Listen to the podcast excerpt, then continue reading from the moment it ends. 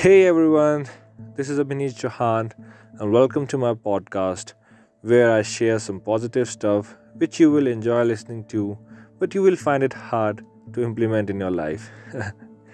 so, in previous episode, I gave a glimpse of how your subconscious work when you start believing in something. And in today's episode, I'll share you how you can activate your subconscious and how you can gain control over it with time. So first point is you need to start finding your worth. And how you can do that? I suggest you to start doing things that require confidence. I want you guys to push yourself out of your comfort zone. Only then you'll start recognizing your true potential and you will start believing in yourself. So let's take an example. Many people out there are afraid to go on stage or to give a speech because they are afraid of becoming a joke in front of the audience. But if you overcome that negative thought of becoming a joke and somehow manage to give a speech, from that particular moment, you will stop giving a shit about people's opinion. Because you were not there to impress anyone, you were there to overcome your fear. And fear is always in your head.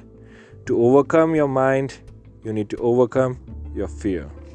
Because it requires guts to stand when your legs are shaking. It really requires guts to speak when your voice is trembling, and you must have heard about it that guts create glory.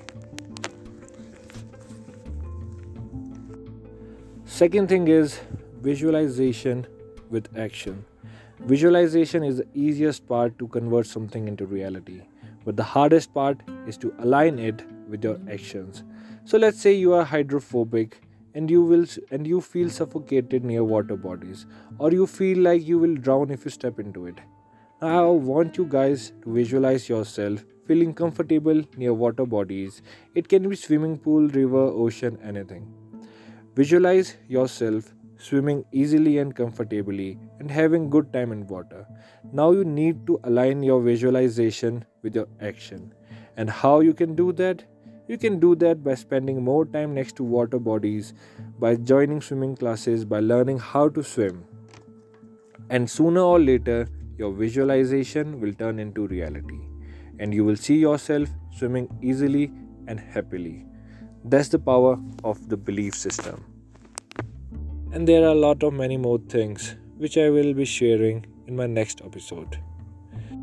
Before I leave, I want to tell you something. While you were listening to my podcast, your one leg was on your another leg. Bye. Have a great life. Stay blessed.